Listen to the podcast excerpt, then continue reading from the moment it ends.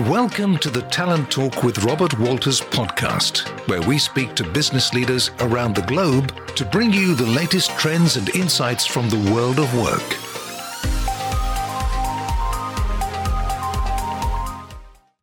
Hi, I'm Joanne Chua, Regional Client Development Director at Robert Walters, and I'm your host for this episode of Robert Walters Talent Talks, a leadership series where we invite leaders to share their experiences, advice, and insights. Today, I'm delighted to have Kenneth Chu, Managing Director, Asia Pacific of Heineken, join us. Thank you, Kenneth, for making the time for us. Hey, so Joanne, let's get started. Thanks for having me. You're very welcome. It's our pleasure and delight. Now, right. Heineken is in the business of crafting and supplying award-winning beers. So when the global COVID-19 pandemic hit, I suspect, like many F&B businesses, Heineken was impacted as well. As Managing Director of the region, how has your professional and personal life been disrupted by COVID-19, if any? Hey, Joanne, thanks for the questions. Over the past 9 months, since COVID started, we certainly have a lot of things happening for us. So some good, some bad. You know, the good thing is that over time and space, we are able to reach out to our operating companies. And what seemed unthinkable, you know, that we are not physically present, is now really doable. Give you an example. It was unthinkable to miss board meetings on listed boards, and we're now able to do so. And we even have AGMs of a few hundred shareholders that are now attending. So that's one big thing, that we're a lot more productive going from there. And two, some of the countries, for example, in Japan, where we normally have board meetings over dual language. We have translators that translates live, etc. And it was also unthinkable to have virtual meetings. But now, because of COVID, you know, life goes on, and then we have to make things happen. So one, in terms of meetings for me, that is something that impossible becomes possible. Two is in terms of reaching out to our colleagues. It's really a story of time and space. You know, it has been restricted by the physical traveling, that you reach out and then you try to reach out the whole company. So I'm looking after 10 countries. So for example, going to Taiwan, you know, when I go to Taiwan, and then we basically have meetings with my colleagues, and then it ends up with a dinner for about maybe 50 to 60 people. And that is all restricted to one night. But now we can do that, you know, in a month, that the entire company can all locked in. And then we spend an hour talking together. And I'm able to basically tell them what's happening with their business, what's happening in outside Taiwan, and share with them, you know, what are practices, etc., that is good things to learn. So a lot of communications happening when it wasn't happened before. So in terms of the business part, you know, I think it is positive in one sense. What I miss a little bit is, you know, when we have the informal meetings over dinners, you know, we start to talk shop, you start to talk about, you know, the family, you start to talk about your kids, you start to talk about US elections. And those are things that you actually have more bonding.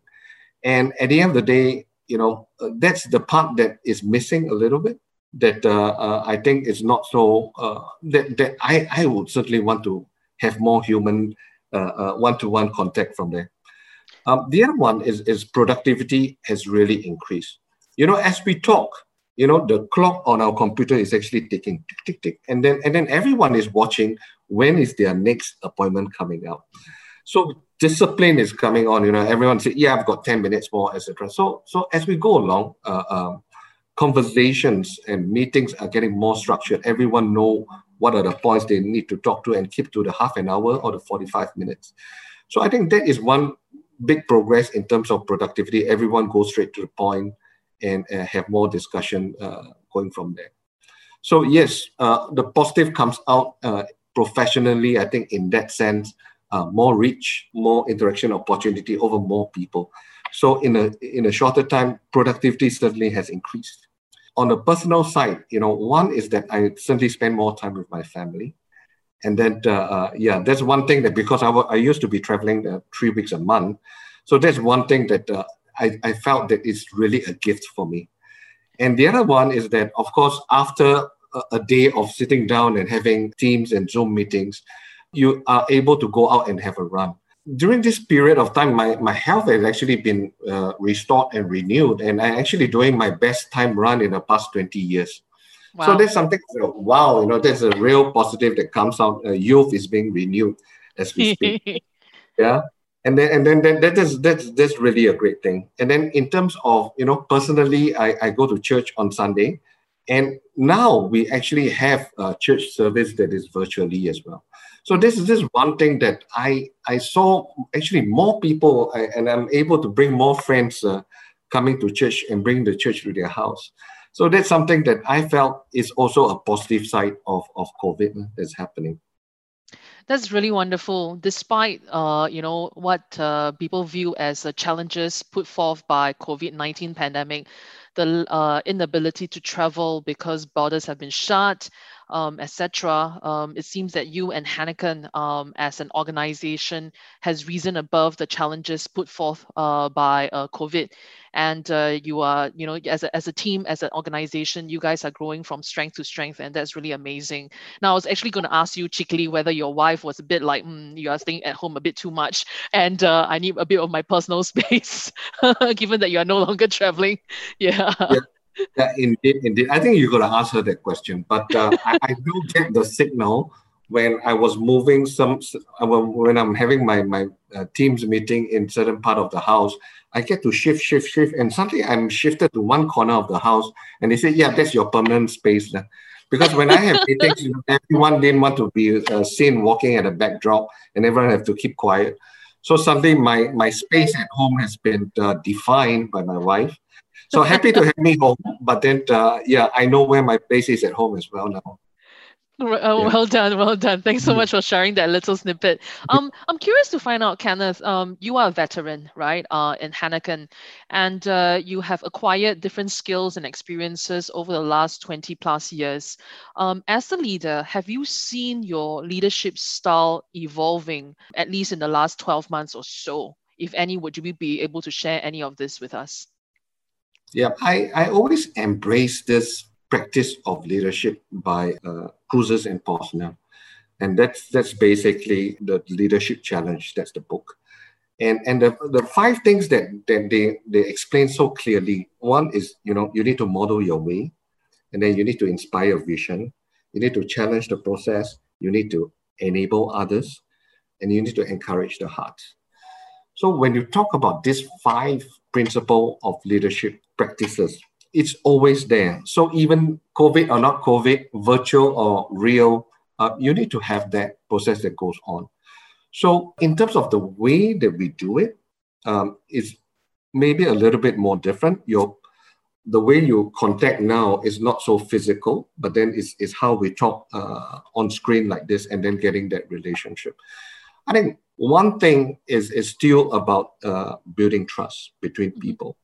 Mm-hmm. And the part that is going back to basic is that, you know, you need to be authentic, you need to have lots of empathy, and you need to have your humility. So that's the part of that leadership that is still there, that one, will you build trust with the person that you're working with? And two, you know, servant leadership is something that is always part of me as we go, as I grow in my career path. Is actually working towards the point of how you work with your colleagues and putting yourself, you know, in a way of how you can help them. So it's always talking about, you know, how can I help, putting on that in front of them. So the communication part and the empathy part is big time now, because COVID is different in different markets. As we have about 24 markets in Singapore, you know, some are really actually not so much affected, and then even doing better than last year. And some are really very affected because the government has totally restricted the business and have more lockdowns than we expected. So from there, you know, when we are talking to the different business at different place, is the empathy, is going in and telling them that, hey, I'm with you, I'm on your back all the time, and have a listening ear and go through with them what are the challenges that they have. So, for example, there are some countries and operating companies where the healthcare in that country could be so bad that, you know, it becomes a real personal fear that what if I get COVID? There is no medical care from there. How do we reach out and give that assurance to the person or to the team? And that's part of my job, to basically be there and be with them and give them the assurance that we're always there for them. You know, when it comes to anything that happened, you know, we would have done what we can, including, you know, for example, talking about having private jets if we have to evacuate, etc. So stuff like this happens in COVID. And throughout my career, I never had stuff like this, never have experience like this where, you know, sometimes you talk really about life, death, dangers, concern. We don't put people in danger. And that's the thing. Then we have that discussion. When there is a fear of life and death, we'll tell them, you know, people first. If you really feel really uncomfortable, let's talk about it and let's see how we can help you out. So as an example, I do have a colleague that is of certain age, is of high risk, and is in a country that does not have good health facilities. I took the decision and said, look, the next flight, please fly out and go home. You know, we will deal with this and then we'll do your job virtually from there. So that is some of the things that we do that give also a lot of assurance to those people around that, you know, we have their backs covered. You know, it's people first, it's safety first, it's life first.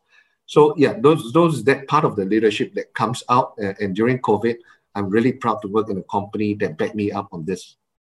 Yeah. And, you know, listening in, there are some, people in our audience who are probably going through this, you know, as the first crisis, right, of their career. Some are, you know, young leaders coming through, young managers in their late 20s. Some are early managers in their 30s. What would you say to be some of the key leadership traits that you think are required, you know, in this age that we're living in, considering that, you know, they are operating in a landscape that is very different to the ones that you and I started off our career in, you know, a world that's very divided, where countries have turned inward, you know, nationalism has arisen, and for various reasons. So, you know, they're operating in very uncharted territory. What would be, your advice and sort of the key traits that you would like to share that you feel will help them, you know, lead their teams and organizations into the next era post-COVID? Yeah, I think in the first thing, the COVID experience is unique. You know, no one has actually gone through an experience unless you're talking about the 1930s depression. So in the recent world, right, we have the financial crisis, indeed. Yeah, we have the SARS, but the COVID part is certainly new for everyone. My advice to the managers or your clients who are in their 20s, 30s, take this as really a great learning experience, you know, in the sense that when we look at this, how often do you have one that you say, I really could not predict what is going to happen in the next 6 months. I really do not know what's going to happen in the next 12 months. So these are unique experience that, you know, that true leadership comes out from there. And what is that? What is true leadership? True leadership is your conviction on certain things that you can then say, look, I feel these are the big bets. I feel that these are the bold moves that we need to take. And these are the things that you can communicate more clearly. And it's the time to make a difference. What are things that you can learn during this period of time is, you know, is learn about agility. Agility is about, you know, how do we fail fast, learn fast? You know, do something that you think, you know, maybe I can try this, and then work out, and then if fail, you come back and then you said, look, how do I fix it from there? This is a time to really call on all the creativity that you have, you know, and say, look, these are things that have not happened before, but I think certain trends is going to happen, and then we are moving towards that direction. Give you an example. In my industry, what we could see, things that are clearly in trend is one is emphasis on health. You know, due to COVID, we have not seen before, but the demand for health products, the demand for wanting to be healthier straight off the road. Two is that the emphasis on actually more staying at home. What can I do at home? Can I bring my friends home, have party at home? Those are big trends. The at-home moments are coming up very clearly. And three is online. You know, anything that you can get online, fantastic. So three big trends that's happening in the consumer goods industry, in my industry, is that. So when we talk about that, we say, look, what can we do in this area to make progress? So those are the ones that we are actually asking our colleagues, young, old, you know, to think along that direction. And but that is also a level playing field. It doesn't mean that somebody who's 30 years veteran will know any better than someone who's 3 years old in the industry. So that is great, great opportunity for the younger guys who come out and say, look, I've got a great idea. And that, but the thing is, have the courage to step up, has the courage to suggest, have the courage to, you know, take on responsibility, say, yes, I can do that, and I believe in this, and this is great opportunity for our younger audience here to move on to the next, to take this opportunity to move on and try something that is not tried before. Fantastic. And if I were to summarize the key traits that you think will be required in the future leaders would be agility, fail fast, learn fast. 2, leaning into your creativity, identifying key trends in the industry, and coming up with ideas that will help, you know, propel the organization further. And last but not least, courage, you know, the ability to take on responsibilities. And hey, if you fail, even at least you've tried. You never know, right? Absolutely. Yeah, that's right. Thank you. Yeah, excellent. Well summarized. And thank you so much, Kenneth, once again for taking your time to do this for us today. It was a lovely session, and we've gained insights through your sharing, and I hope it will benefit our listeners as they tune into, you know, our recording today. Thank you so much, Kenneth. Thanks, Joanne. Thanks for having me. You're very welcome.